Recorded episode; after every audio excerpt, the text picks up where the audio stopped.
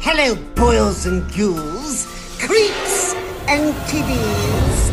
It's your old pal, the Crypt Keeper. Tonight's tale of terror comes from the Trick or Treaters podcast. Join them as they journey into the horrifying unknown. You are listening to the Trick or Treaters podcast, part of the Slash and Cast podcast network. Movie reviews, horror news, and all the gory details. Listen if you dare.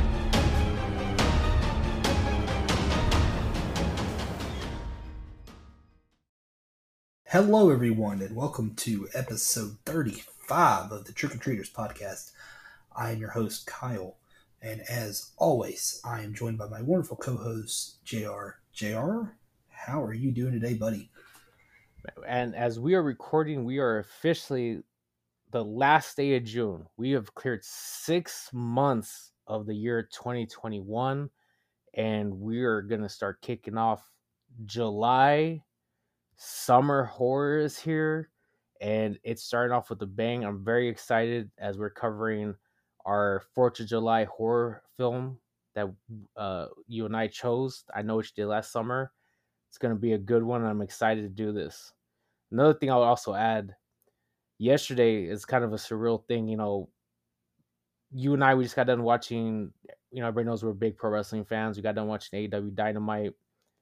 And they had done like this uh video tribute for essentially kind of acknowledging you know what we went through the last 15 months of the pandemic it was just kind of surreal seeing how when everything happened you know it was just everybody was you know essentially in their homes and you know not going to work and everything and now things are opening back up. Last night i went to a baseball game and there was over 40,000 people at this baseball game and you know everybody you know i i can't say for sure everybody but you know people i was with and the baseball all nfl major league baseball you know nba all tell the importance of being vaccinated.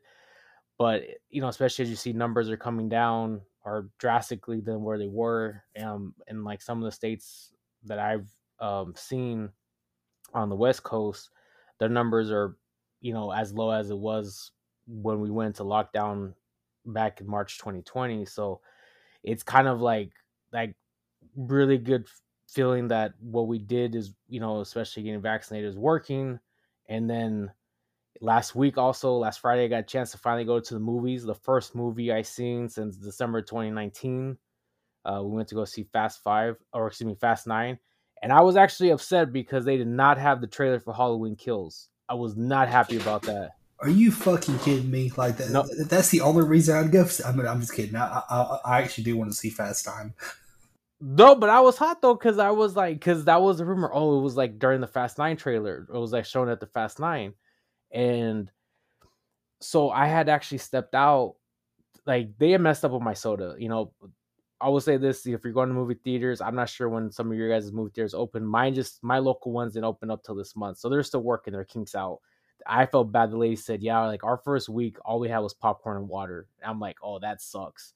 I think, and they had got their sodas like, oh, but I think they crossed the streams or something, and like orange was Sprite and Diet Coke was Coke, or I don't know, shit was messed up. So I got back and I was like, "Oh, did I miss anything? Did I miss the Halloween trailer?" I told my wife, and she was like, "No," and I'm waiting and waiting and like all these different trailers, and I can't remember all of them. Um, they came through, but I was like he goes, "Oh, now onto your your feature presentation." I was like, "Where the fuck was the Halloween trailer?" That's the only like that was one of the most important re- reasons why I wanted to come out today was because I wanted to see the trailer in the movie theater. So I was a little heartbroken yeah. about that. Can you imagine if you would have, uh, if they wouldn't have released the trailer and you would have went to the theaters to see uh, Fast Time because you heard they were doing the trailer and then it wasn't on there? Oh, I, I would have been hot because I would have been like I, I, brought it up when we covered last week when we talked about Halloween kills was that before social media, before you know YouTube and stuff like that, if you wanted to see a trailer, if it didn't come on your television, hyping a movie, you only saw trailers in the movie theater. And when the first trailer for Star Wars Episode One: Phantom Menace came out, it was a preview trailer right before the movie Meet Joe Black, and Star Wars fans went to buy tickets for Meet Joe Black, starring Anthony Hopkins and, and Brad Pitt, just to see that trailer. And I'm not saying I wouldn't went to see Fast Nine, but I would not have had the urgency to see it if I was had like, oh, I want to see the Halloween Kills trailer. And I probably would have waited another week to go see it. Um, and then the more I waited, I probably would just waited to come out on DVD. Yeah, uh, I'm uh, I'm wanting to see it. Uh, I, I, am still wanting to see it, but I think right now the movie I'm going to go see in theaters this weekend will be The Forever Purge. Yeah, there's a lot of excitement about The Forever Purge. I had some, you know, one of my friends said like I'm gonna go watch, it, and he's not even big into horror, and he and I told him that's a horror film. You don't. You told me you didn't like horror. He's like, no, I like I like this film. So he's excited about it. He said he's seen all of them in theaters, and he's excited for for this one. Yeah, uh, I'm uh, uh, seeing the Purge movie when I'm on vacation at the beach has kind of become like an annual tradition for me. Like uh, almost uh, for the past few years, every time I've been at the beach, a new Purge movie has come out, and so I always go to theaters and, and, watch it. Like uh, uh, not not last year, but the year that the first Purge came out, uh, I watched it in the theaters at the beach, and I, I, I thoroughly enjoyed it. Yeah, I've I've just always waited for it to come out on DVD. I, it's just as hard for me because my wife is not into those type of movies. Um, I will say this though: if you go to the movie theaters, I've said this so many times in the last year as we as movie theaters come back, people, please, I beg you, you gotta use movie theater etiquette. I had a row of about a dozen teenage kids and it took everything in me to not like raise some serious hell in this movie theater because these kids would not shut the fuck up during the movie. They were talking, they were giggling, and like one was on their phone, and I was just like, I don't like getting involved confrontation because of my normal job. Like I have, I try to maintain some sense of professionalism, in especially in the neighbor, you know, my city that I live in. And so, but I legitimately was like wanted to like go ham ape shit crazy on these fucking kids. Like, I don't know where they went wrong. When I was a kid, my parents taught me movie theater etiquette. You mouth, you don't talk during the movies. You be respectful. Like, people pay their hard-earned money to see this movie theater, and it's just, I don't know if it's people, kids of privilege. I don't know if they don't understand the value of a dollar. I don't know if their parents never taught them, you know, be respectful of other people, but just for like just fuck man like it's nothing annoying like going to movie theater just trying to get lost in the movie for a couple hours and some douchebag kid just won't shut up and ruins that experience for you. Oh yeah i hate that. God i hate that. That's why i choose to see movies um, unless it's like a really important movie that i really want to see on opening night or midnight release i try and go to a matinee Oh, abs- I mean, honestly, and I kind of blame myself because we went on Friday and I was like, I, I had to get up. I had the doctor's appointment. I was like, okay, come back. I was like, I need to get through this workout, get ready. And I kind of was like, kind of being a little bit sluggish my workout, which delayed me. So I probably would have went like at noon, and then I end up we end up going to 1.30. And I think if I would have went at noon, I wouldn't have had that issue. But just by going a little bit extra longer, especially since the summer and school's out, like you know, it, it messed up. But yeah, I, I it definitely makes me like the you know, as you just said, Forever Purge is the next horror movie coming out. You know, I know Black Widow is coming out, but I at this point I think I'm gonna end up holding off and just waiting to Halloween Kills before I see a movie in the movie theaters because I do not want to just lose my you know shit on a kid. Yeah. Uh, uh, uh, uh, uh, I actually uh, the other day I actually put in uh, to be off uh, at work uh, on October 14th and 15th, and my days got approved. So I will definitely be at the midnight release and the Friday showing of Halloween Kills. That is that's what's up. I can't wait for I can't wait for them to put out those tickets. Yep, I cannot wait. We'll I'll see both it, and then I'm sure me and you it's going to drop a bonus episode once we, we both see it because I cannot wait to talk about that movie and watch it. I'm so fucking excited. But uh, another thing I'm super excited about, uh, and I segue to the next thing. Uh, you mentioned it before we started. Uh, we started the episode. Uh, to, uh, not tomorrow uh, on Friday, July 2nd. So it'll be out, uh, it'll come out the day this episode drops. Uh, Fear Street on Netflix, part one, uh, is going to premiere. And I am so excited about that. Oh, yes, absolutely. Friday, July 2nd, Netflix. And then that's the first part. And it's kind of basically July is going to be the summer of horror. Friday, July 2nd, you get the first part, and then you will get the second part that will drop on July 9th, and then the third part that will drop on July 16th. So, and we obviously will make sure you guys know, we'll give you guys a heads up. But yeah, as you will hear, our show uh, for trick or treaters, as we covered, uh, I know she did last summer, drops on Friday. As you're hearing this, make sure after you get done listening to review, tune into Netflix and watch R.L. Stine's Fear Street Part One because it will it's gonna be a good one.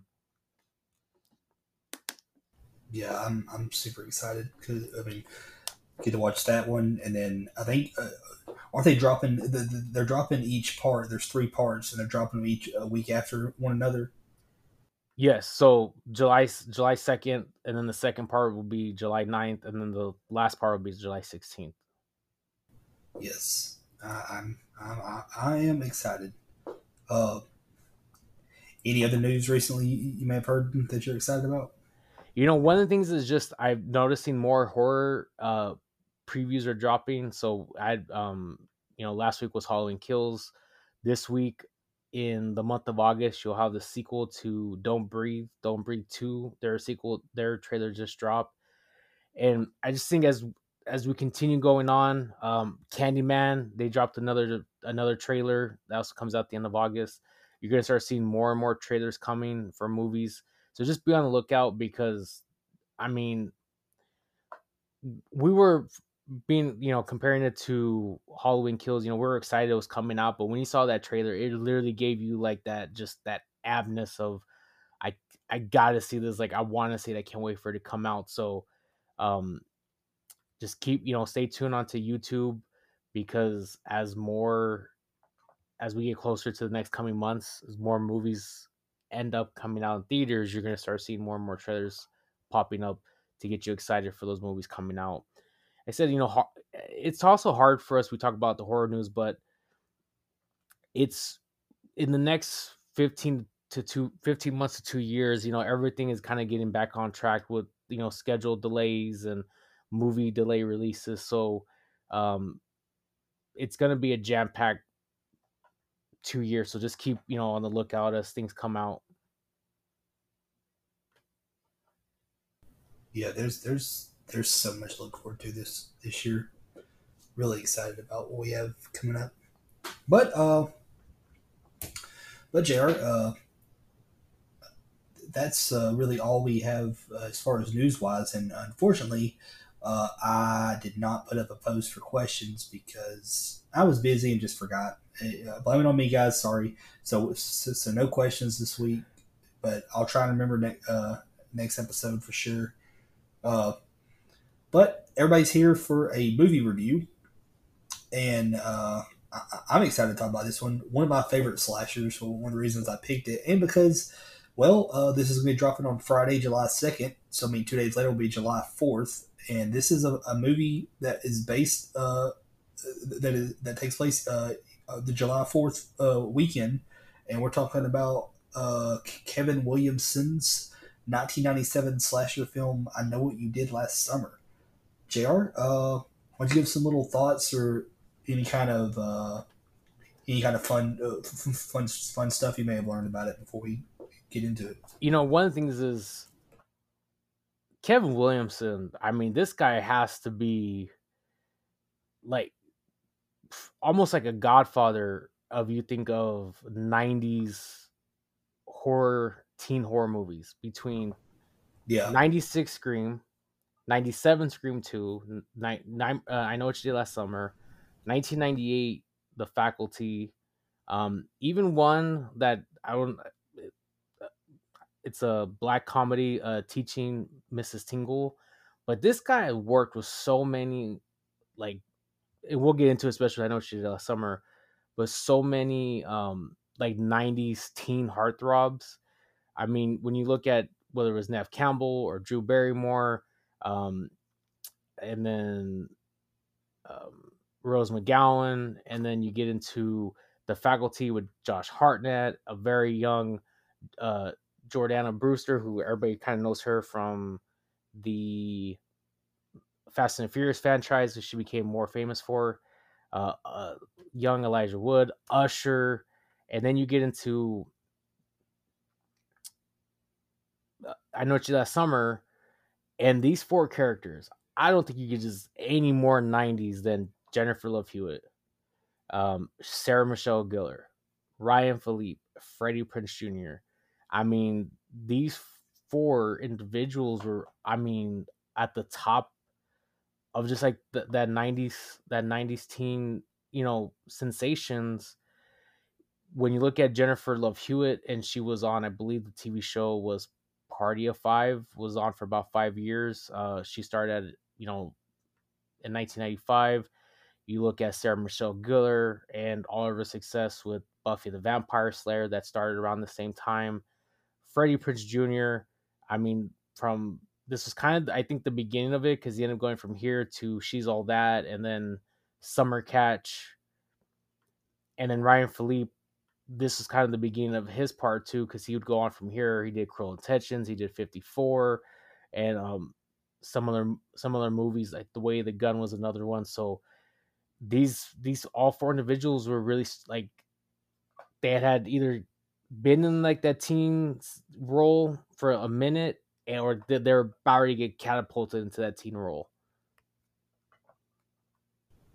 Yeah, and what's what's great is Sarah Michelle Gellar being in this because uh, this is uh, right at uh, this is the same year that Buffy premiered, so everybody was all about Sarah Michelle Gellar because of Buffy uh, uh, before this movie came out, and she also played in Scream Two the same year.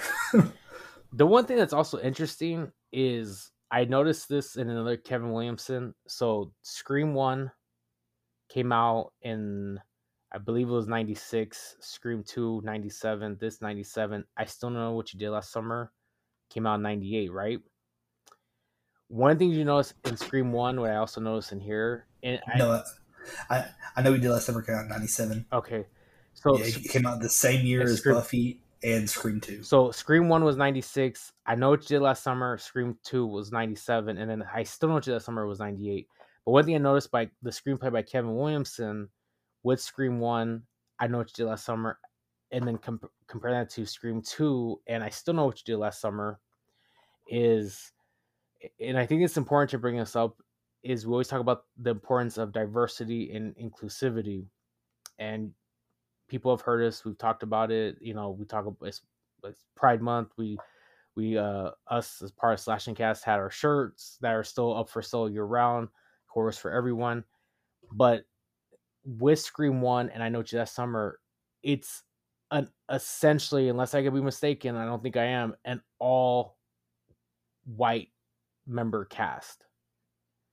Scream 2, as well as I Still Know What You Did Last Summer, started in, including a more diverse cast, especially when you get, and I know we're not covering I Still Know What You Did Last Summer, but, you know, with, I still know they brought in Brandy and Mekhi Phifer into into that movie uh as like the part of like the four main four two of the four main characters but in i know it's that summer it's essentially an all white cast group and I just think that's kind of thinking about it. It just shows as a following year they kind of recognize the importance of having diversity inclusivity in the late 90s and we've obviously seen that grown where we've seen more um, either lgbtq um, actors and actresses or hispanic or african american actors and actresses put into more horror movies over you know, which would end up being like the next 20 years.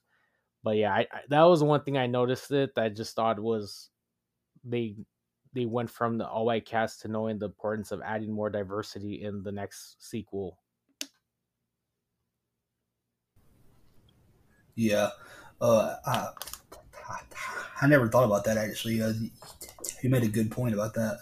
Uh, it, it, I, I, guess it wasn't until you said that it really hit me that you know it, Scream One, and I and I know we did last summer is kind of an all white cast, and then the sequels bring in uh, more diversity, which is great. And I mean, uh, I'll, I'll just because we're not covering so much did last summer, but the one thing I'll say, like going into there, I mean, they picked equally in some ways is potentially it's hard to compare the two, but like you went from Sarah Michelle Gellar to Brandy. Brandy was a star in the late '90s. She had her own show. Um, Moesha, she had successful singer. I mean, she was a she was a big deal. So they like they not just you know they went and they found somebody. And Mekhi Phifer, um, was another guy that I'm trying to remember all of his roles. He went on he was on ER and he was an eight mile. He went on to do bigger bigger roles, but he eventually would become a big a, a pretty good name in Hollywood too. But yeah, so they didn't just like replace the you know Ryan Phillippe and Sarah Michelle Gellar with you know just somebody that would say as like an empty token gesture. I mean, Brandy was big. If you guys don't remember Brandy, like go look up, you know, those show and her songs. Like she sold a lot of records too. So she was a big deal for a lot of people in the late 90s. My sister had her album, I know that. Yeah, Brand, yeah, yeah, Brandy was a huge thing in the late 90s. I, I remember. Uh, what I find interesting about this is, uh, and I and I see the I see where people where people get it. Uh, a lot of people write off. I know what you did last summer uh, as a Scream ripoff and like some people just see it as it just trying to be a like a trying to copy Scream. Kevin Williamson actually wrote the script for I Know You Did Last Summer a year before Scream, and he tried to sell it, but it was unsuccessful. It wasn't until Scream had all of its success that that uh, uh, Columbia Pictures uh, immediately bought the script. So it's not a ripoff of Scream; it came before Scream. Well, just to add to that, the one things that as you and I always try to come up our facts and figures, we do our little bit of research before we do a review. I know it's did last summer is loosely based off of uh, early '70s novel entitled "I Know What You Did Last Summer." Yeah, which yeah, the, the, and the, the Arthur hates the movie because her novel wasn't exactly a slasher, like no one died but it was essentially the same premise of a of teenagers covering up a murder and being stalked by a madman, but uh, no one dies in it. But uh, she was very furious about it because she apparently has uh, had a daughter who was murdered. That is well, that's a terrible turn of events. But I mean, it is loosely based off of a you know a novel that was written 20 24 years before this movie was released and I mean, at the end of the day, a slasher film, they're going to have some elements that are going to be somewhat similar. But the movie, it really isn't, you know, similar. I mean, what eventually, you know, Scream with the the the killers, you know, Stu and uh, Billy, what they did is a lot different, and that whole storyline with Sydney is a lot different than what's happening in this film with the what was what's his correct title? Hookman? That can't be right. Is it? A fisherman. Fisherman. With the fisherman yeah. and Julie and and Helen and Barry and Ray. So it's a lot different situation. Like I mean, that's like saying if you're saying Scream is the same as I know what you did last summer, that's like saying I know what you did last summer is the same as Friday thirteenth. I actually probably you you could actually probably put a closer set of parallels to I know she that summer Friday the Thirteenth than you would. I know she did in Scream. You know, four four young kids do something stupid, causes somebody to die. All of a sudden, comes back from the dead to stalk young kids. Yeah, yeah, I can see it. So I'm just, Uh, I'm just, it's just it, obviously like I'm as I'm coming up with the paraphrasing and you know as, as a very shitty premise, but it's it's that's what you're gonna see in slasher films. A lot of similar similarities because it's a slasher film. It's about a killer with a weapon that's coming after a group of young kids. It's I think that's just very inadequate for people to compare Scream, and I know you last summer saying it's a ripoff. Yeah, oh for, oh, for sure. Uh, uh, one of the uh, little interesting like uh, uh, uh, little interesting tidbit here is uh, Jennifer Love Hewitt actually auditioned for the role of Helen, and Sarah Michelle Gellar actually auditioned for the role of Julie. Can you imagine if those roles were, reversed? Like, I don't know. I, I- I feel Jennifer Love Hewitt was pretty much the perfect casting for for Julie. I don't as much as as a huge Buffy fan I am and a huge fan of Sarah Michelle Gellar, I couldn't see her being the final girl in here. Okay, I can see Sarah Michelle Gellar because of her role in Buffy. I could see her being the final girl. I cannot see Jennifer Love Hewitt being the being the I, I, I call it the prom queen role. I don't know exactly the actual title she won, but I can't see her being Helen. I could see Sarah Sarah Michelle Gellar being Julie, but I can't see Jennifer being Helen because Yeah, I, see what you mean. Because I think part of that is that you see these in a very small role. You saw Sarah Michelle Gellar play um, that character in Scream Two, so I do think it's. And then also when you kind of think um, she played Daphne and is it Daphne in Scooby Doo. Yeah, because Freddie Prinze Jr. played Fred. Uh, Fred. So you can she's playing roles where it, it kind of like I think uh, you can kind of see that prom queen type role for her, but you can also see because of Buffy her being like a, a serious role, a more serious role, which I think that's what Julie is, a more serious role that you have to be that top final girl. Jennifer Love Hewitt, I've never seen her play like that kind of like uppity prom queen type role. I'm not saying she hasn't. I just never seen it, so I just can't imagine her being in that way. Yeah, yeah, I see what you mean. Because Yeah. even even with Jennifer Love Hewitt uh, in in a following film that that came after this, uh, Can't Hardly Wait, where she played the popular girl, it still wasn't. It, it wasn't. It still wasn't that type of like you know prom queen role.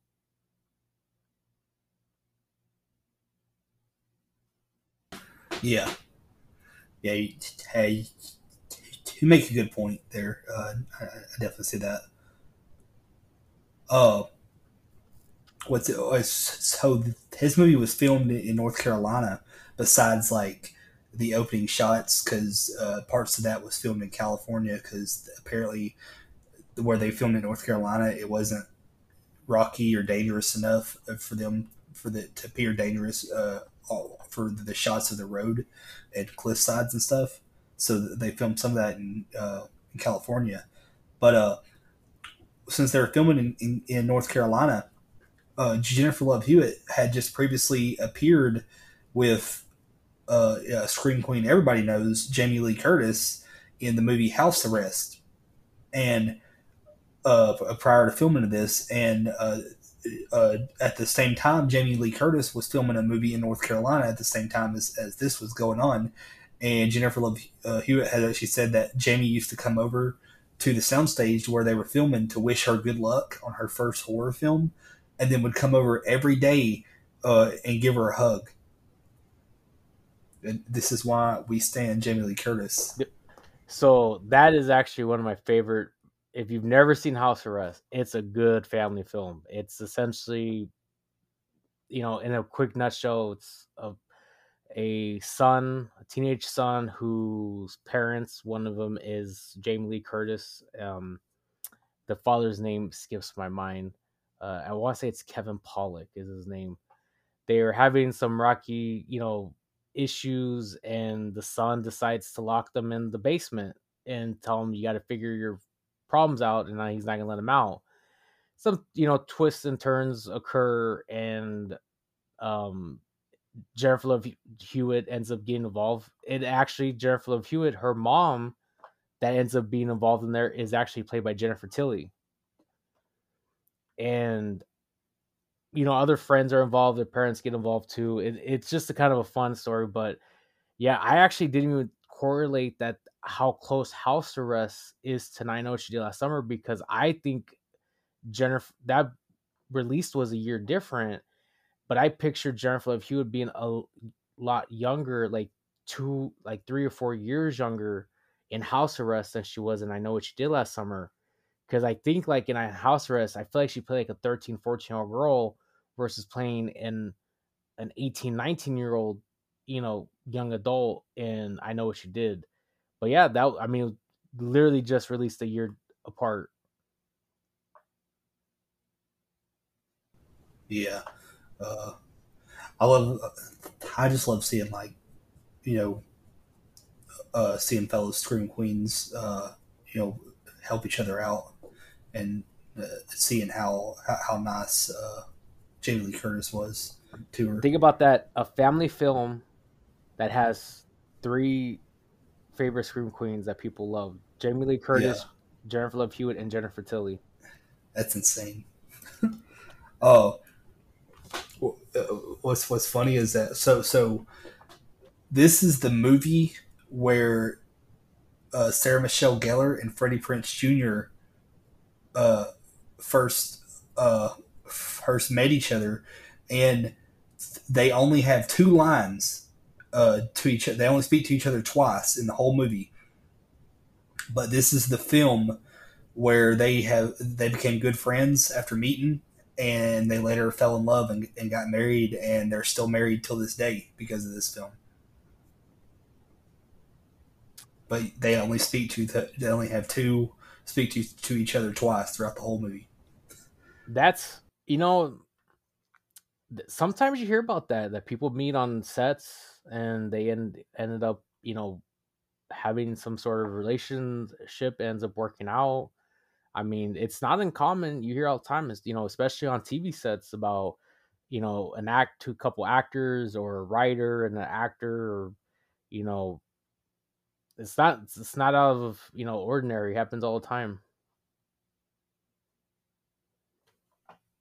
Yeah, and I love the fact that, that they're still together till this day. Like they've been married and together for a long time and have done a lot of movies together, but that they've stood the test of time. That's the key, is because unfortunately, I think a lot of times is that it ends up not working out, and you know, I and I say that because unfortunately, it's like you never want anybody to go through breakup and heartache and stuff like that. But you know, it's but for them to meet, you know, 1990, this film was released in '97, so you figure that was 24 years ago, and they're still together, and I pretty sure they have kids, don't they? Yeah, they do. That's you know, that's pretty cool yeah, I mean it's pretty cool that uh, Fred and Daphne are are, are, are, are, married in real life. I wonder if they have a Scooby too. Who knows? uh, uh, what's interesting, another interesting thing. Uh, I don't know if, if you if you knew this, Jr. I'm sure you do, but you know, you know, this is another movie that bridges sort of bridges our love for horror and wrestling because Freddie Prinze Jr., for those who don't know, uh, wrote for wrote for the WWE for years and was actually uh, one of the people who convinced Vince McMahon to give Jeff Hardy the world title.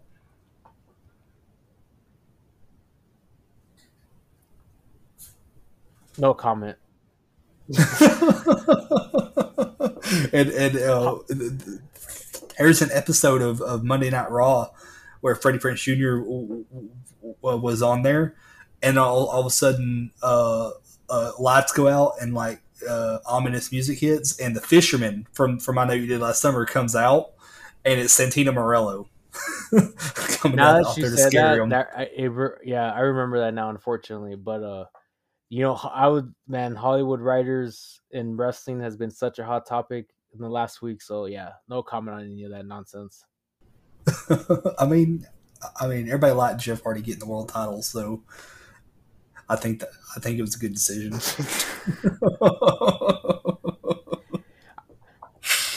oh god. Oh man. Uh trying to think if there's anything else I want to talk about before we begin.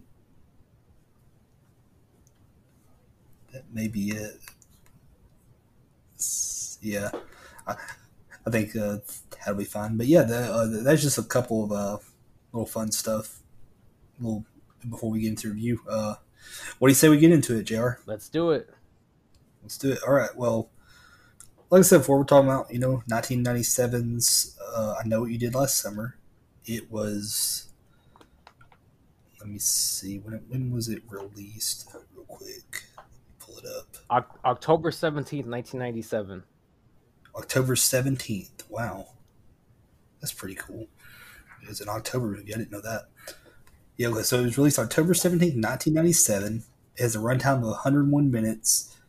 Uh, as we said before, it, it, was actually it was directed by Jim Jim Gillespie, who uh, who was appointed by Kevin Williamson. It was written by Kevin Williamson, uh, and it stars Jennifer Love Hewitt, Sarah Michelle Gellar, Ryan Phillippe, Halepi, uh, Ryan Phillippe, yeah, Ryan Phillippe, Freddie Prinze Jr., and uh, it was it had a budget of 17 million and it had a, makes up and a box office of 125.3 million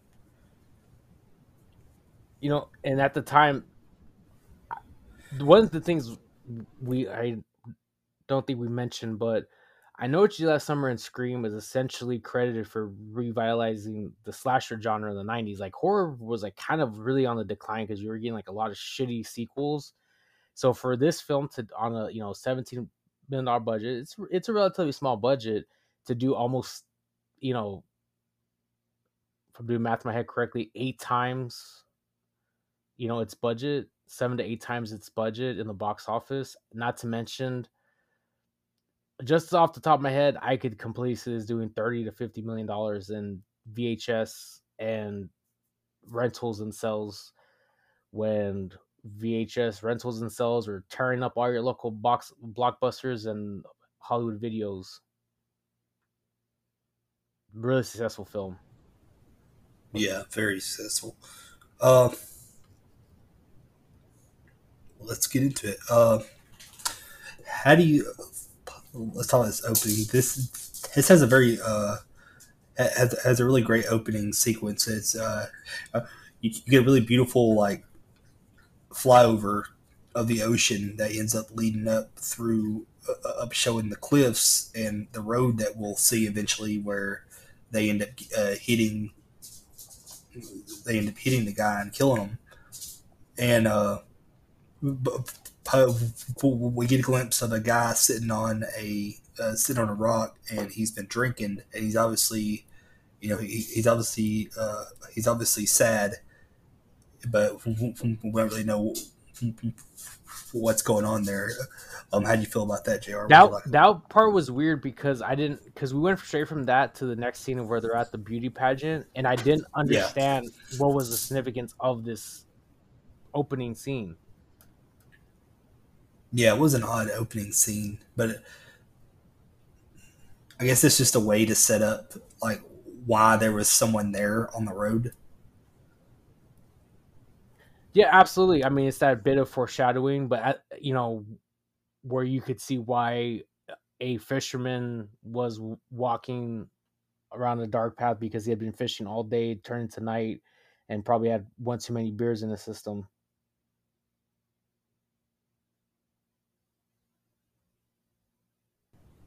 Yeah, uh, and then we go to the uh, it's the Croaker the Croaker Queen beauty pageant which is a really odd name, but but I believe the town's like isn't like the, the, the town's like mascot the croakers or something like that.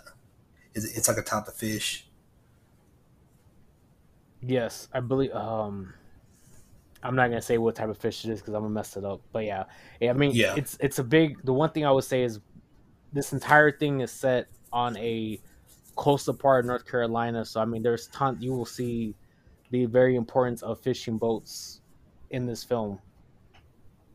Oh yeah, yeah, dude. The, the setting for this movie is wonderful. Like I, I wish more, more, more horror movies would do stuff like this because like it, it was really great. Like it's just a coastal uh, North Carolina town, but at the same time, it's wonderful because it sets up the fact that the killer is a fisherman. It's easy to, uh, it's easy for you to hide a fisherman among other groups because all these people dress like fishermen. So in other sequences, when you see them see the fishermen and then they're running and trying to get them, and they run on, and you and like there's a scene where they getting somebody else that, wasn't the fisherman. It, it's easy. It's easy for them to do that because it makes sense because there's other fishermen running around. But, but yeah, we're at the Kirk Queen beauty pageant, and and Helen, who's played by Sarah Michelle Gellar, uh, she's won the beauty pageant, and you know all of her friends uh, Ryan uh, or Ryan uh, Ray, who is played by Ryan uh, Ryan. I, I, can never say his name. Ryan Phillippe. Yeah, Ryan Phillippe. Yeah, Ray, and then uh, her friend Julie, who is played by Jennifer Love Hewitt, and uh, and then her friend, uh, and then uh, Helen's boyfriend uh, Barry, who is played by Ryan Phillippe, and then uh, their friend Ray, who is uh, who is Julie's boyfriend, who is played by Freddie Prinze Jr. And they're all they're all you know excited and cheering on their friend and stuff. And then uh, they go outside and we end up meeting their friend uh, Max. This is the one. So I popped because Max is played by Johnny Galecki. Johnny Galecki yeah. had such I mean, his TV roles was iconic because he had such at the time uh, a pretty good supporting role in Roseanne, then went on to become Leonard Hofstadter in Big Bang Theory, which is to me my the greatest comedy half hour comedy show in the history of television. I love Big Bang Theory, but I got a kick because it was just like that's you know that's Johnny Galecki, and then before this, you know he like he was in Roseanne. He was also in one of the vacation movies with Chevy Chase. I want to say it was Christmas Vacation. For some reason, they changed the kids in every single one of those movies. There's a brand new kid in every one of those vacation movies. Brand new daughter, brand new son. But yeah, I thought, I thought that was really cool. And then the other person I also run into um, is a character. Um, I believe it's Helen's older sister, uh, Elsa. They also run into her at this party played by Bridget Wilson. Well, Bridget Wilson, I don't think I feel like she was forgotten as she got older, but in the '90s, she kind of had like a few roles on Saved by a few episodes on Saved by the Bell. When, if you're a Saved by the Bell fan, this would have been when Kelly and um, Jesse were not on there, and it was the Tori, um, the Tori episodes, Tori Scott episodes. She played the character Ginger. She was also in Last Action Hero, uh, the daughter of the character played by uh, Arnold Schwarzenegger. She had the Veronica Vaughn, the role in Billy Madison, and then she also played Sonya Blade in Mortal Kombat. So I thought that was also cool because she kind of was. I think she had like a good little spot in the '90s. So this has so much '90s in. I know she did last summer. All this is just pure '90s, you know, teen stars. It's just a great '90s slasher. Uh, so you know, after the the beauty pageant takes place on the night of their high school graduation, Helen's Helen's won, and they're all trying, they're all wanting to go out of town to celebrate, and they end up going to a beach, which is ironically called Dawson's Beach, when a year after this, Kevin Williamson wrote Dawson's Creek, the TV series, which was also filmed uh, parts was filmed in the same town in North Carolina. I don't know if you knew that one, Jr. No, I did not. Yeah, that's why. Yeah, it's kind of funny called Dawson's Beach. But like, uh, it, well, what I love about this scene is that they're sitting around by the fire and they're telling the urban legend of the Hookman, urban legend.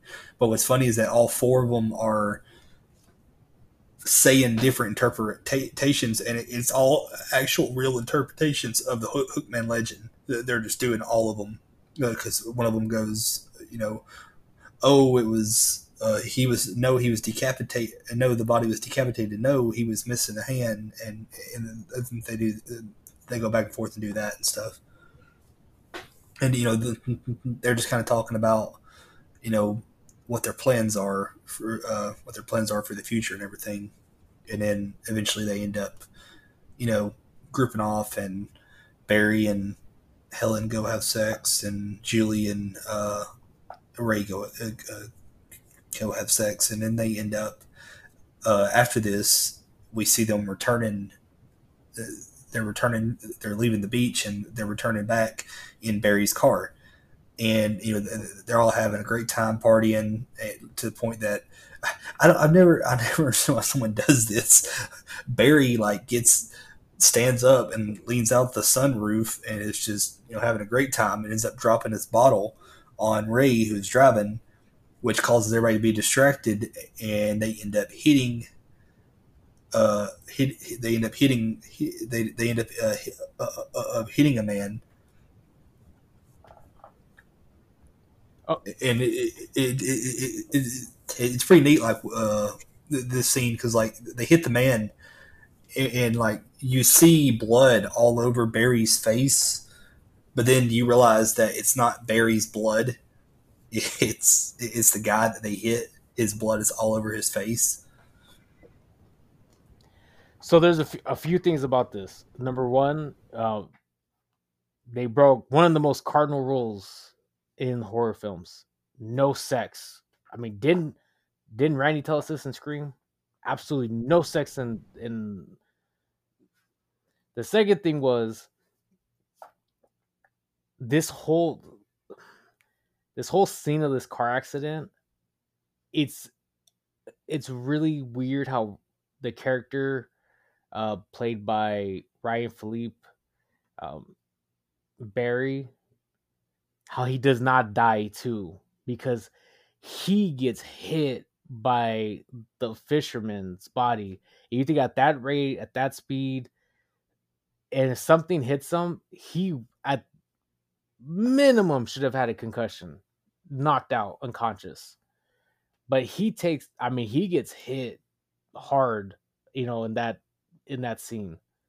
So like I I really would love to see like a um some sort of like science, you know, one of those things like physics things that they've done. I normally see them with like sports, like how how many pounds of you know how much pounds of you know pressure does a boxer throw a punch, you know, things like that. I really would like to see what would happen if they mimic this and see like, you know, what would happen if this if this were to occur in real life. I think Barry would have got like literally fucked up bad if if this was real life. Um I mean, am I wrong? Like when you saw that scene, like didn't like he got like hit pretty hard as I mean he got brutally hit too. Oh yeah. Yeah, yeah, he like he got hit pretty bad.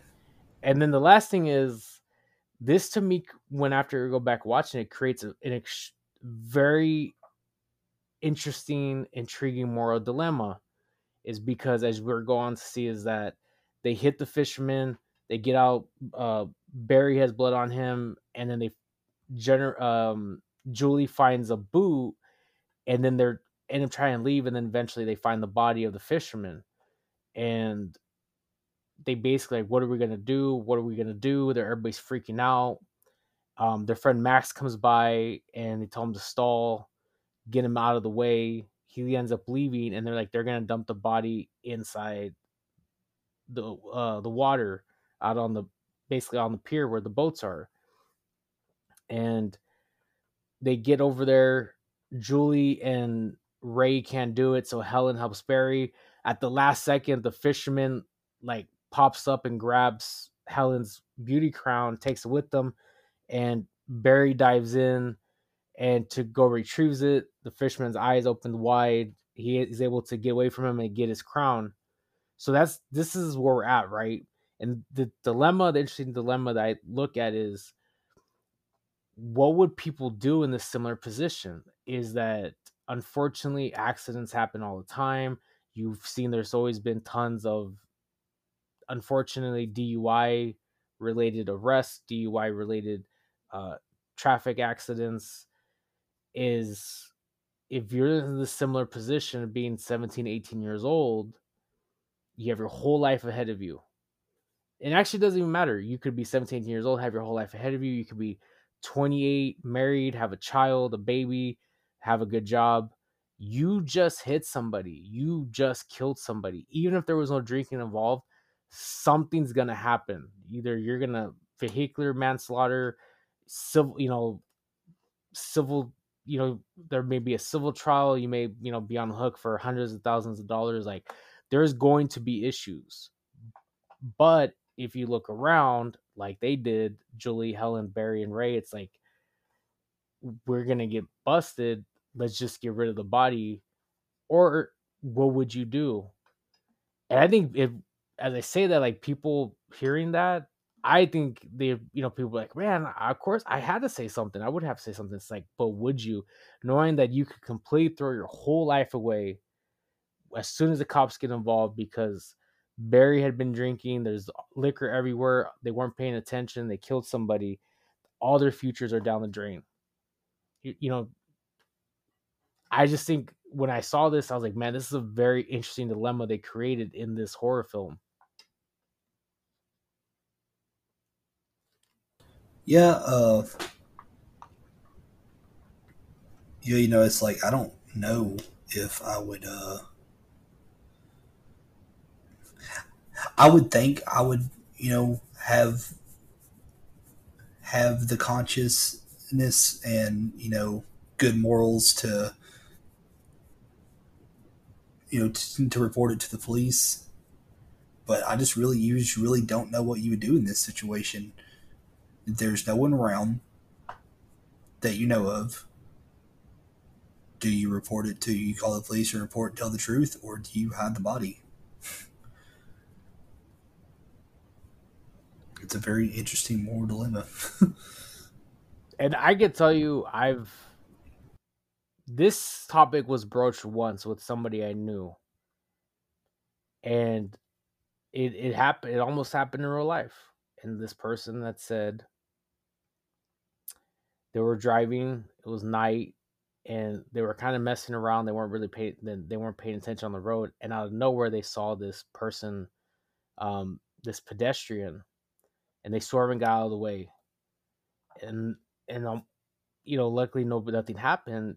And he says that um he was a passenger. Asked the driver, "Is like, what would man, what would you have done if you would have hit that person?" He said, "Kept on driving." He said because you know if that person got hit, who knows what would have happened? You know, once the police get involved, you know, they start, you know, forensics, and then there's a there could be a a criminal trial definitely could be a civil trial at minimum a civil trial. Let's say if you even if you're able to escape be like listen we determined you know there was you know you were at fault but it was an accident you know we're just not going to pursue charges. You're you know you weren't drinking you weren't driving it just was an unfortunate accident. That doesn't mean a civil trial isn't possible because the the the measure to get essentially a verdict ruled against you in a civil trial is substantially lower than beyond reasonable doubt in a criminal trial. And so the person said, "Yeah, like I just would have just kept driving and just moved on." And the thing is, in this situation too, especially in this part in this film, they're off basically driving around a like a small mountain, small cliff. There's nobody around. There's no lights. There's traffic is completely dead. It's like you probably could get rid of dispose of the body, even if you left the body there and got in your car, got got home, cleaned it all off, you know, cleaned your car off, washed your car, and took it to a dealership or somewhere and just been like, hey, you know, I got a, you know, I hit a I hit a phone pole. I need to fix my car.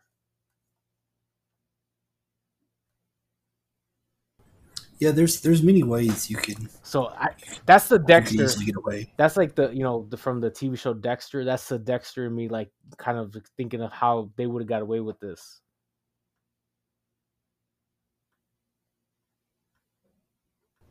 yeah. Uh,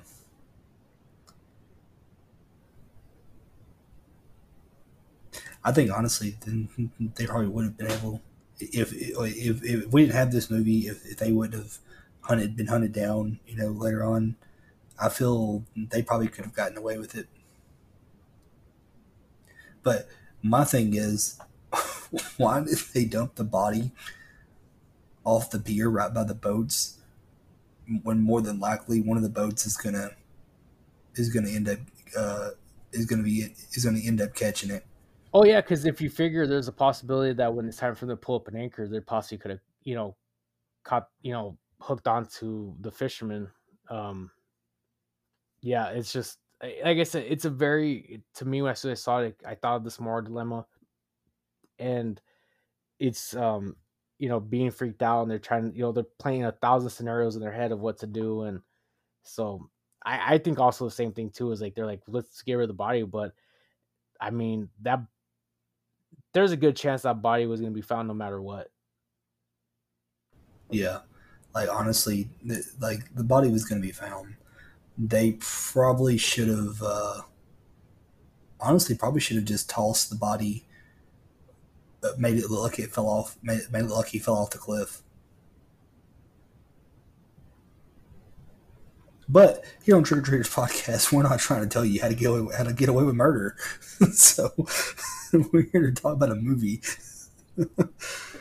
oh God so yeah, the, the, you know they ended up dumping the body and stuff. Uh, but uh, one of the things you didn't talk about that I that I always like find like irritating, but also is like who really acts like that uh, in this movie was uh, after they dumped the body and everything, and they're leaving. Uh, Barry is telling everybody that they take this to their graves. They take the secret to the grave. They never tell anybody about what they did about what they did tonight and everybody you know agrees except for Julie is very reluctant. And this motherfucker like goes and like grabs her up by the throat and is like choking her on the car and and saying, "Hey, uh, uh, hey, he'll take this to our graves uh, uh, now." Her boyfriend Ray is right there. Why is he not fucking doing something about this? Though I agree, and I mean, one could say he probably was in shock or stuff like that. But yeah, I'll say this because we'll never. I, I shouldn't say never say never, but we'll probably ninety nine percent certain we'll never cover it. Is in the the parody scary movie where they mock that scene, and they have the character right just like start just going to town on Anna Faris, like beating her up yes. and kicking her and punching her and dude speaking of that movie, like that movie is is such a great spoof of Scream and I Know What You Did Last Summer and some others that it's hard for me to watch. It was hard for me to watch this movie without instantly thinking of of scary movie scenes. Oh, there's I mean, right off top of my head, I can think of at that scene and then the um, well, I'll say the other scene later. But yeah, there's like two off top of my head. I'm like, oh, I remember that from Scary Movie yeah, like I was waiting for the the fisherman to get up and be like, "Hey, I'm all right. no, I'm fine." it's like we gotta hide the body. no need. I'm okay. oh God. But yeah, so you know the, the, that happens, and eventually they all agree to they all agree to keep secret. It's now one year later and Julie is returning home from college, and she she hasn't spoken to Helen, Barry, or Ray since uh, since the accident. So we're obviously we're to believe that uh, Julie and Ray are no longer together. and mean, there are Helen and Barry, but we don't find that out till till later. Uh, you know, Julie gets home, and you know she she obviously seems not quite there, and her uh, her her mom realizes that, and she even asks her if she's on drugs. which is fucking hilarious. He's like, "Are you on drugs?" That's I think that's like the stereotypical question that every parent has for their kid once they come back from the first year of college is if they're on drugs or drinking.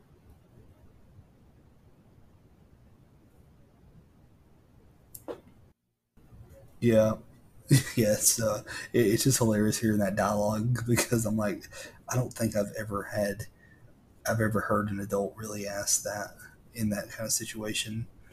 You just, I just, you know, because you're acting so weird. Are you on drugs? Yeah. but uh, Julie's mom ends up telling her that, you know, she got a letter and she opens it up and it reads just in bold, bold black print in cap in capital letters. I know what you did last summer, and obviously that startles Julie, and she runs upstairs, and you know she, she's really startled by this. I mean, I would too, knowing if I just did something like that and then that happened. So Julie ends up going to find Helen.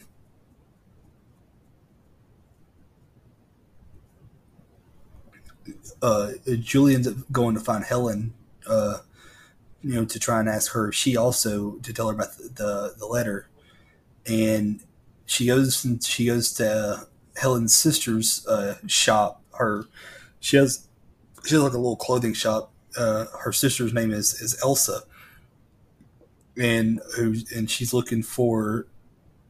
Uh, she's looking. For, uh, Julie's there to ask Elsa where Helen is because she thinks that Helen is in New York, and Helen, uh, I mean not Helen, Elsa ends up telling Julie that Helen's actually not in New York and that she's actually working there at the shop. And then Julie sees Helen and you know, they have a little moment, and then Julie t- shows Helen the letter, and they end up deciding to go visit Barry.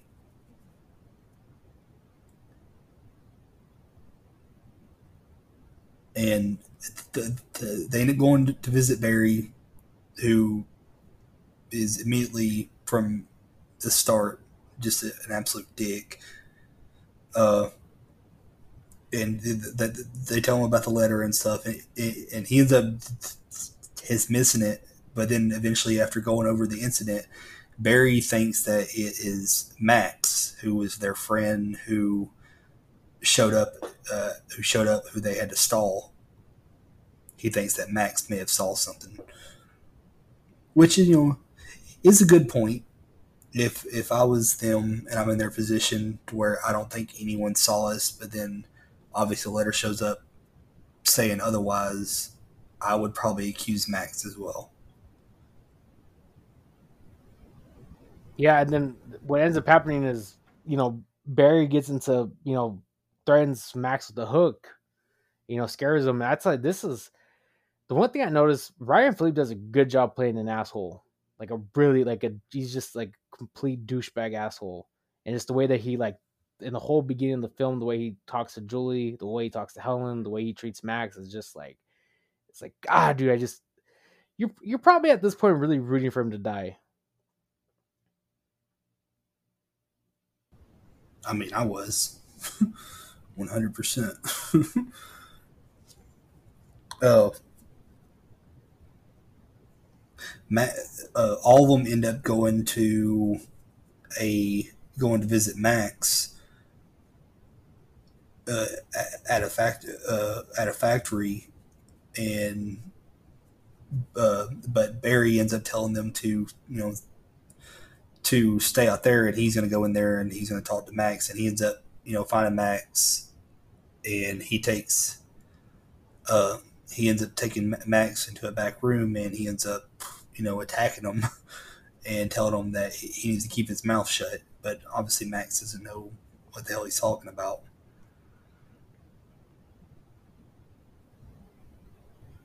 and then they end up. Uh, Julie ends up uh, later on. She finds Ray, who is working at the. He's working on the docks on a boat, and Ray tries to make up with Julie, but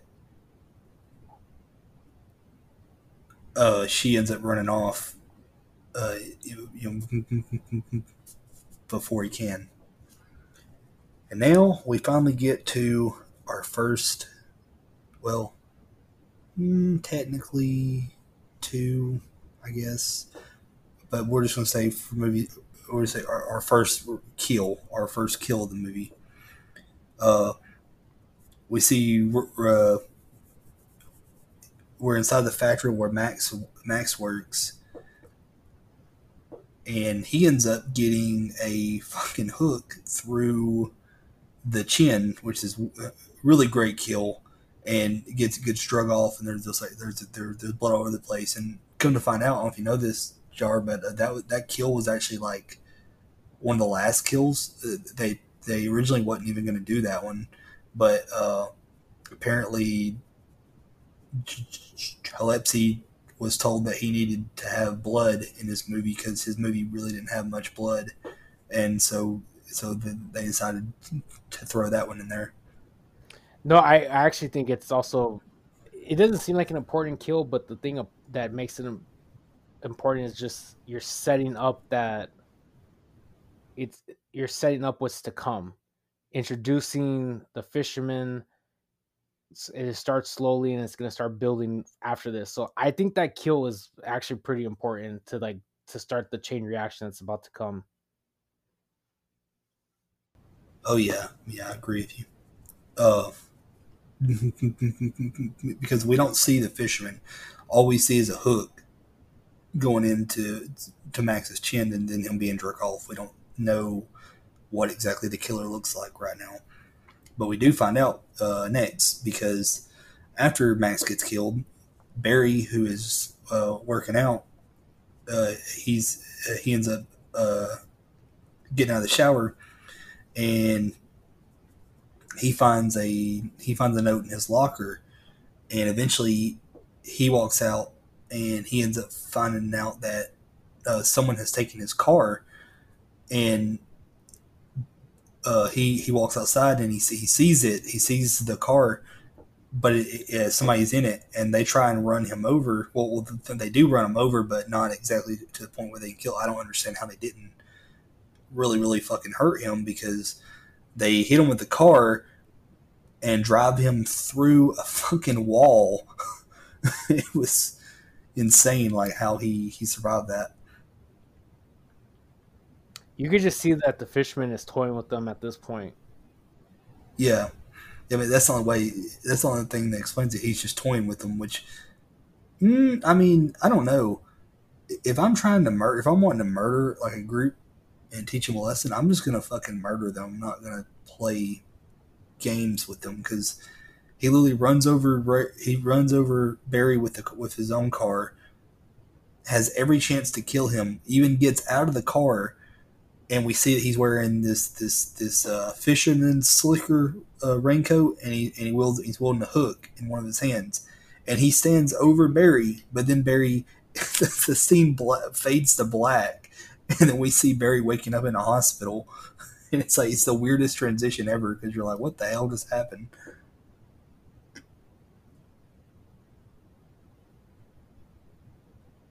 But Julie ends up arriving at the hospital, uh, and she's uh, she's want to see Barry, and she finds Helen and Ray already there. And uh, J- Julie ends up revealing that the man that they hit, uh, uh, that they hit uh, back then, his name was David Egan. And so Helen and Julie go and track down his sister, Missy Egan. Uh, they go to her house, and uh, Missy uh, doesn't recognize them, and Julie is convinced that you know she's that she's innocent because I guess because uh, they had suspicions that maybe she's the one doing this because because everything going on. Uh, uh, but Missy ends up at this visit telling them that she had a visit from a man claiming to be her brother David's uh, friend, who was in his name. He went by the name Billy Blue. Really weird name to go by not very suspicious, is it, JR? It's a very horrible nickname.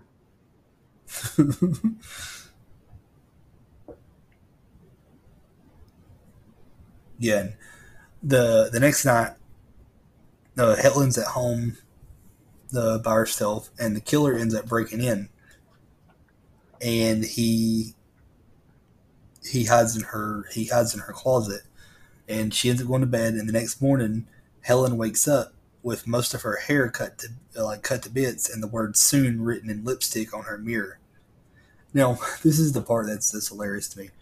Uh, they, they make it seem like this just really bad thing, Helen like getting her hair cut, but like he doesn't really really cut her hair that much to the point that you can't even really tell a difference throughout most of the rest of the film. And, and it's bad because like there's characters that mention her hair. Like there's even a part like later on where there's a cop who who who when she's in the back of a police car, he says uh, he says oh uh, what'd you do to your hair? But it's it's really like nothing. There's like nothing wrong with her hair. Her hair looks fine. It looks like medium length at that. like I think they could have done something. They could have done a better plot point than this whole her getting her hair cut because it really didn't look cut or wrong at all. It, it's just it was unnecessary. She I mean could have woke up just to that or I don't know maybe like her like blood on her hand or something. But I agree with you. Yeah. Uh, Julie and you know, obviously Helen's all shaken up by it. Uh, Julie ends up getting a call from from Barry, and he tells her to come to Helen's uh, after what happened. On the way, though, Julie hears rattling in her trunk of her car, and she opens the trunk and she finds Max's dead body. And, uh, I don't know if you, uh, I was reading up a little uh, thing before this, uh, Jar. Apparently, the body was done so well, the body cast was done so well that Jennifer Love Hewitt actually got production shut down because she thought that was legitimately the guy playing Max's dead body in her uh, in her in the trunk. Like they had production, everybody on the set had to calm her down and you know basically show her that Max was still in fact alive, and then it was just a body cast. I mean, it was a good body cast. The other part too is to also is is in the scene is that not only is he dead in the trunk, but he's covered by crabs. Yeah, yeah, yeah. He's a really good body cast, and uh, that happens, and she ends up shutting the trunk, and she runs to Helen's and brings, uh, like she doesn't drive. She literally shuts the trunk and she runs to Helen's house and she brings Helen and Barry back to her car to show them. But when she opens the trunk, the body's gone, and uh, she's convinced that the killer took the body, and that they are not safe. They are not safe. This was re- that was really weird because number one, it's like even if the, what was he gonna do with all the crabs? The yeah. second part is that it's in broad daylight. So like even if they're even if it was possible, like it really is impossible. Yeah, and you know, this is the infamous scene where Jennifer Love Hewitt gets that one does that one memorable scene where uh, she runs, uh, she turns around and she like yells out, uh, "What are you waiting for, huh? what are you waiting for?" And the, the, that scene gets mimicked in, in Scary Movie and some other things. It's actually well. like the last part of Scary Movie that gets mimicked by Anna by Anna yeah. first that does it. Yeah. oh man. But uh yeah. so later shit. Sorry about that. Coughing. They uh after you know this happens, later they run into Ray and he lets them know that he also uh, got a letter and this part's fucking great because as much as a dick Barry is, I laugh my ass off at him getting, uh, at him getting pissed at this because he goes, "Oh, well, oh, well, this is really uh, great." Uh, Helen gets her hair, Helen gets her hair cut off. Julie gets a body in her trunk. I, I get run over, and Ray gets a letter.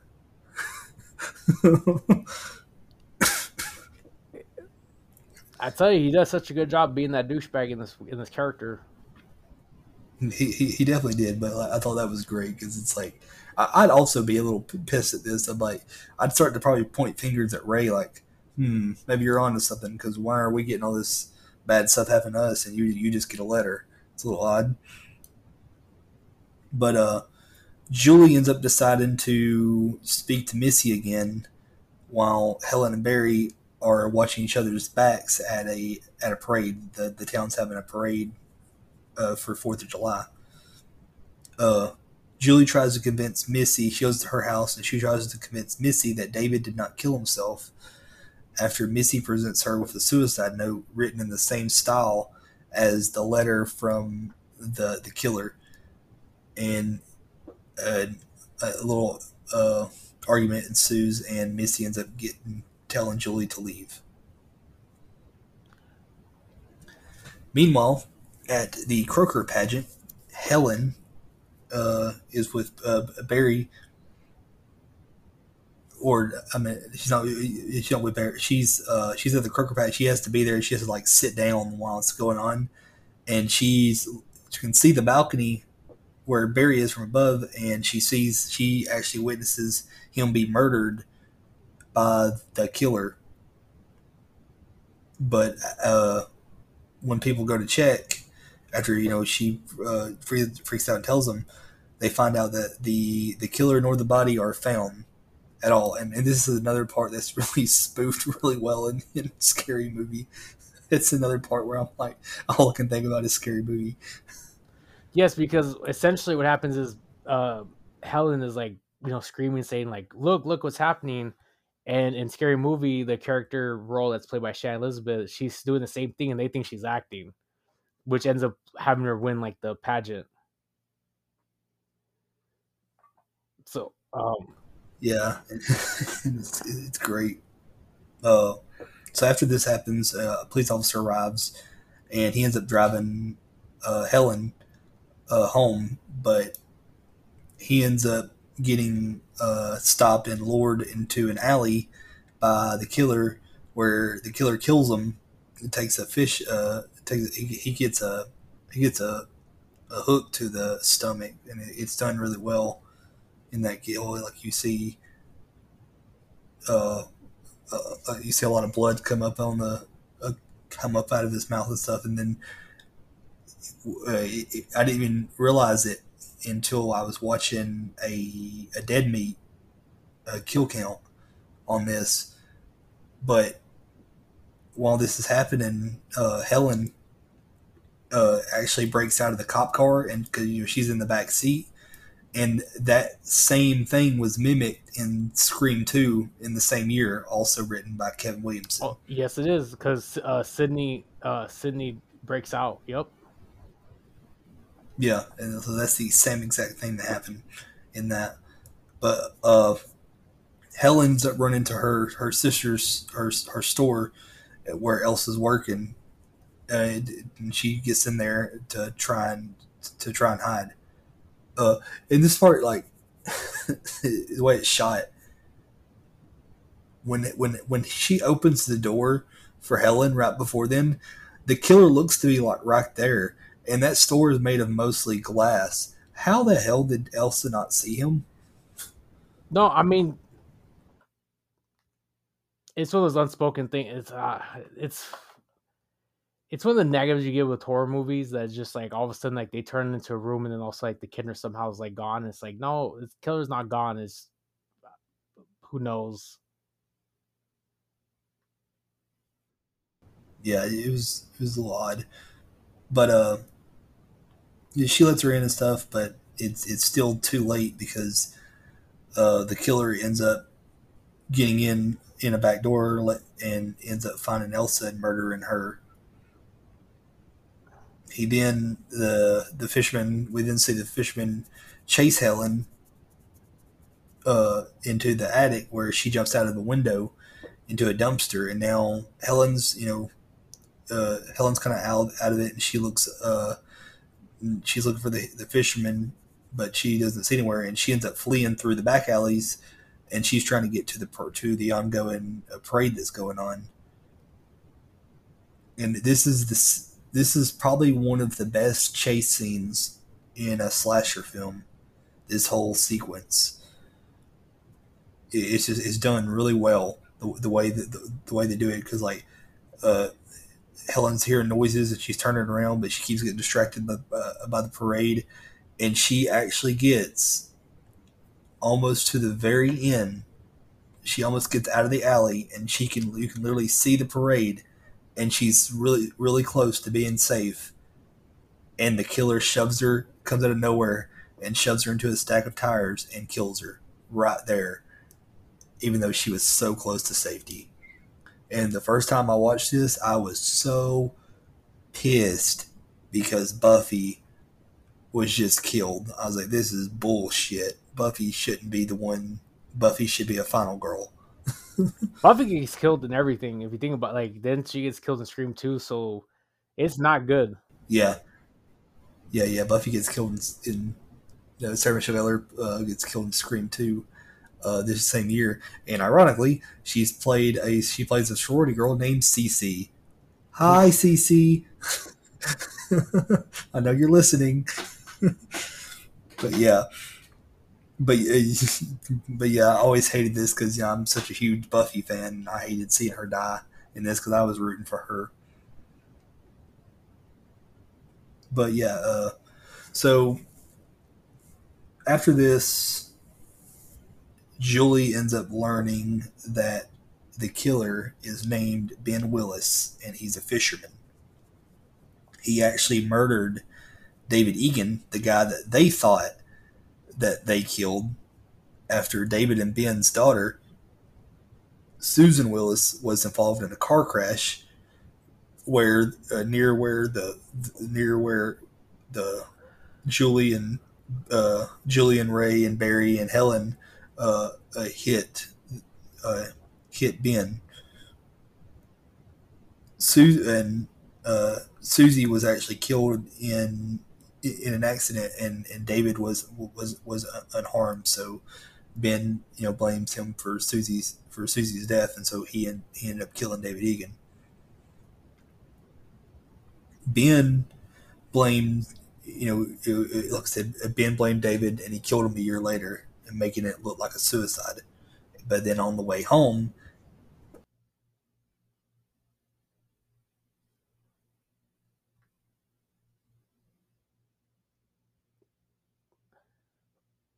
on, on his way home, what ends up happening is uh, he runs into Ben Willis, who's Susie's father, and he ends up killing David. And that's what um, we go back to the beginning where we see a guy on the cliff. That was David, and that was literally moments before he was about to get killed. And after essentially off camera, Ben kills David Ben is the one that's walking around the mountain that gets hit by the car that's driven by the four friends.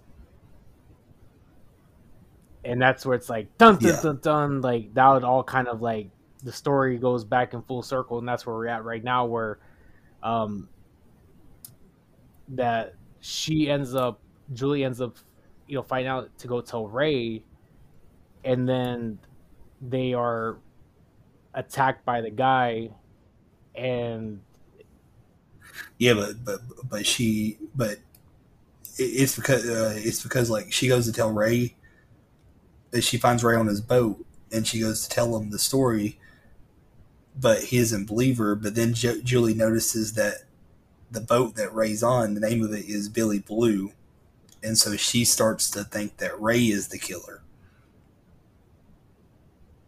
And see, that's the one thing though I'm still trying to in this whole piece is who's Billy Blue then?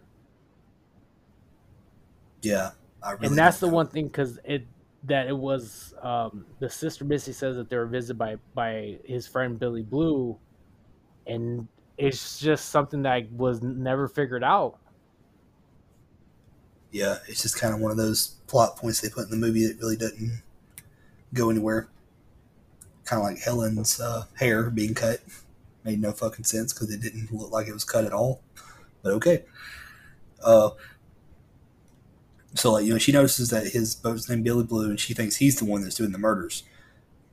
So she goes to run off, and he chases after her, but he's knocked unconscious by a, a man on the thing who ends up telling Julie to get on his boat, and she does.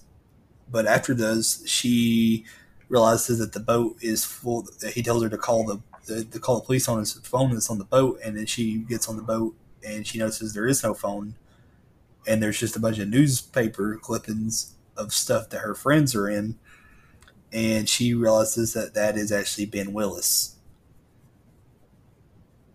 And so now she's being chased all over the boat while Ray regains consciousness and uh, he ends up still in the boat to save Julie because whenever she gets on the boat, uh, Ben actually uh, uh takes it out to sea.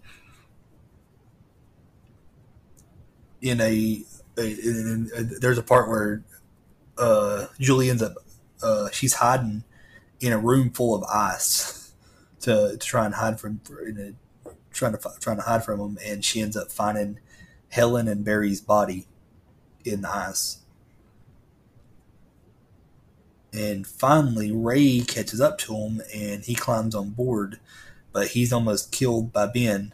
But then he ends up getting caught in a in a boat's net, and he climbs back on, and Ray ends up climbing back on board and saving saving Julie.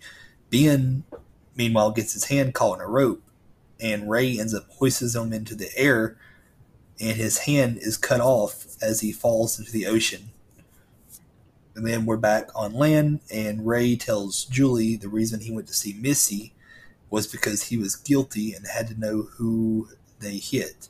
And he ends up telling her that he loves her, and then they embrace. But Ben's but then Ben's body is not recovered. And now this part honestly feels so unnecessary because I feel like they could have just ended it where we're at, but they had to do this.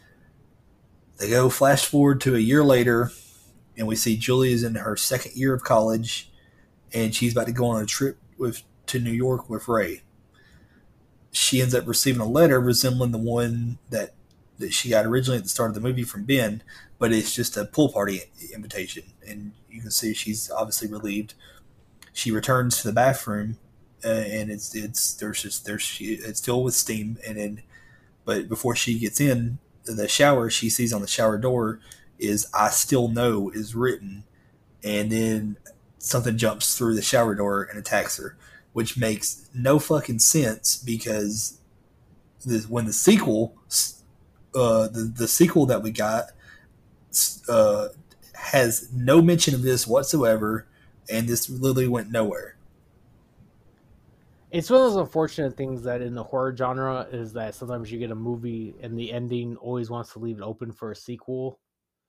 And i think that's what this is uh, an unofficial part of it is that it's just oh if it does well we'll do a sequel. And it did well so they got a sequel i think you can chalk it up to that it's not real that it's potential it's a nightmare because in the beginning of I still know what she did is it talks about her still having nightmares from what happened. So that's that's the only thing I could say and chalk that up to is that it was just as a way yeah man. to keep it open for a sequel. Yeah. Yeah, I just wish they would have, you know, maybe like started the sequel off with that, maybe it, and then maybe showing like Julie waking up, showing that it's like a a nightmare or hallucination or something. But you know, but has the end of the movie.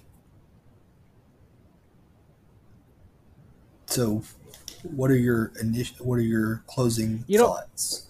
Um, going back to it, like I said, what the important thing is with I I know what you did last summer is it really kickstarts the the slasher, like reinvigorates that genre, the slasher genre. Um, this film stars four, as I mentioned earlier, like teen heartthrobs in the 90s that would go on to do even more successful roles. Um, probably at the end of the day, Sarah Michelle Gellar was the most famous one with Buffy the Vampire Slayer. It is really just screams, you know, 90s, you know, that 90s vibe. If you're if you were ever a fan of the 90s, you gotta get into 90s slasher, and and I know what you did as part of that. Uh, I think it is an interesting story because as i mentioned the importance of that moral dilemma it really you know kind of puts you into perspective of what would you do if you were one of these four people and then you know going back is i kind of see where the main antagonist um, ben willis eventually, you know, he was already insane because he killed somebody, David Egan, that he thought, you know, was part of his uh, daughter's death. So obviously, when he got hit and thrown out in the water, you know, he's coming back for revenge, and he already had that, you know, murderous side into him. I think it's a great story. Um, it's something that has, I think, a lot of um, replay value into it. You know, looking back, I'm sure there's things that could be better. You know, there you can always use more kills. It's a very small cast. Like in the, the end of the day, it's this cast is really like it's like seven people, but those seven people are really not on screen a lot, and it's really more closer to like two people at it. Like you literally see two people at a time. It's like you see either Julie and Ray, or you see Barry and and Helen, or you see Helen and Julie. Like you really don't see the cast together. It's it, it you know a lot of times. And then one of the things you mentioned is Ray Freddie Prinze Jr. and Helen Sarah Michelle Gellar met on the scene. They had like three exchanged three words with each other throughout this film on actual that was uh, filmed. Um, I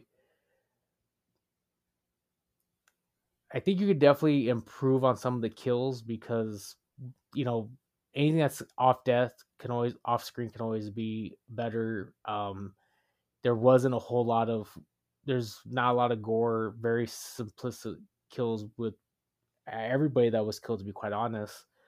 But I, I think at the end of the day I give it um I would use fish hooks and I would give it four out of five fish hooks. Excellent, excellent. Uh, yeah, like I said at the start, uh, this is this is one of my one of my favorite slashers.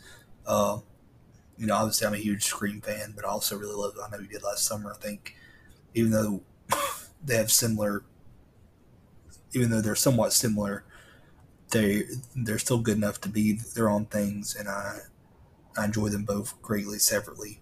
But uh, yeah, like you, you brought good points up that about uh, there not being like a lot of blood. I do wish there was like more blood uh, for this movie, but I think for what it was was fine. I do really enjoy the story of, it, of the friends being stuck in a moral dilemma and everything. Uh, and I really do like the character of the fisherman. I love what they did with this one. I love what they do in the sequel. We won't talk about the third one that doesn't exist, but does unfortunately. Uh, but yeah, uh, I think they created a great horror horror icon with the fisherman, and it's a fun, just a really great '90s slasher in in my opinion overall. Uh, I think I might have to go with, with four fish hooks as well. Yeah, and I, I agree. With you. One of the things when we said like one of the most important things is when we say like more gore or more blood, it's it, for it to also make sense too. Like you wouldn't want just like a fish hook and all of a sudden, you know, a gallon of fake blood comes out. Like it has to make sense. But if you look at some of the aspects, I think also like in eventually you get to the, the sequel. I still know what you did last summer. You look at some of the kills that come in with that. You know, that's what we're we're talking about. Just a little more elaborate scenes and just you know a, a hook into the stomach and then the person kills over, then that's it. But you know, to kind of put a bow on that, that wraps up. This is like our Fourth of July horror film. I know what you did last summer occurs over Fourth of July. Um, we are actually next week. We're taking next week off because uh, you are going on your annual trip, which. Yep, I'll be on my summer vacation at the beach with the family. Which I'm excited wait. for because as somebody who's stuck in hot weather, anytime I hear about beaches, I'm just like, yes, go live it up. And that's great to hear. Um, we will be back in two weeks covering another summer favorite that everybody loves uh, a classic, the movie Jaws. It's been such a long time since I've seen Jaws. Um, I actually made a joke that I may actually go to go find a pool and rent a big screen and watch, you know, watch Jaws in the pool at night and see how that works. you know, I maybe even go get I'll go get like an electric little baby shark or something. Yeah, not real shark, but like electric, you know, little thing that throw in the pool that moves around and mimics to make it even more spooky. But uh, like I said, we're looking forward to that. So we won't be on next week. Uh, we'll be back two weeks with Jaws. We may have a special guest with that one. Please, uh, is there anything you want to say, Kyle, before we uh, send our listeners off? Before we wrap this one up, uh, just one thing. Uh, you know, I know this is going to release in July, but right now we're recording on the last day of June, which is the last day of Pride Month.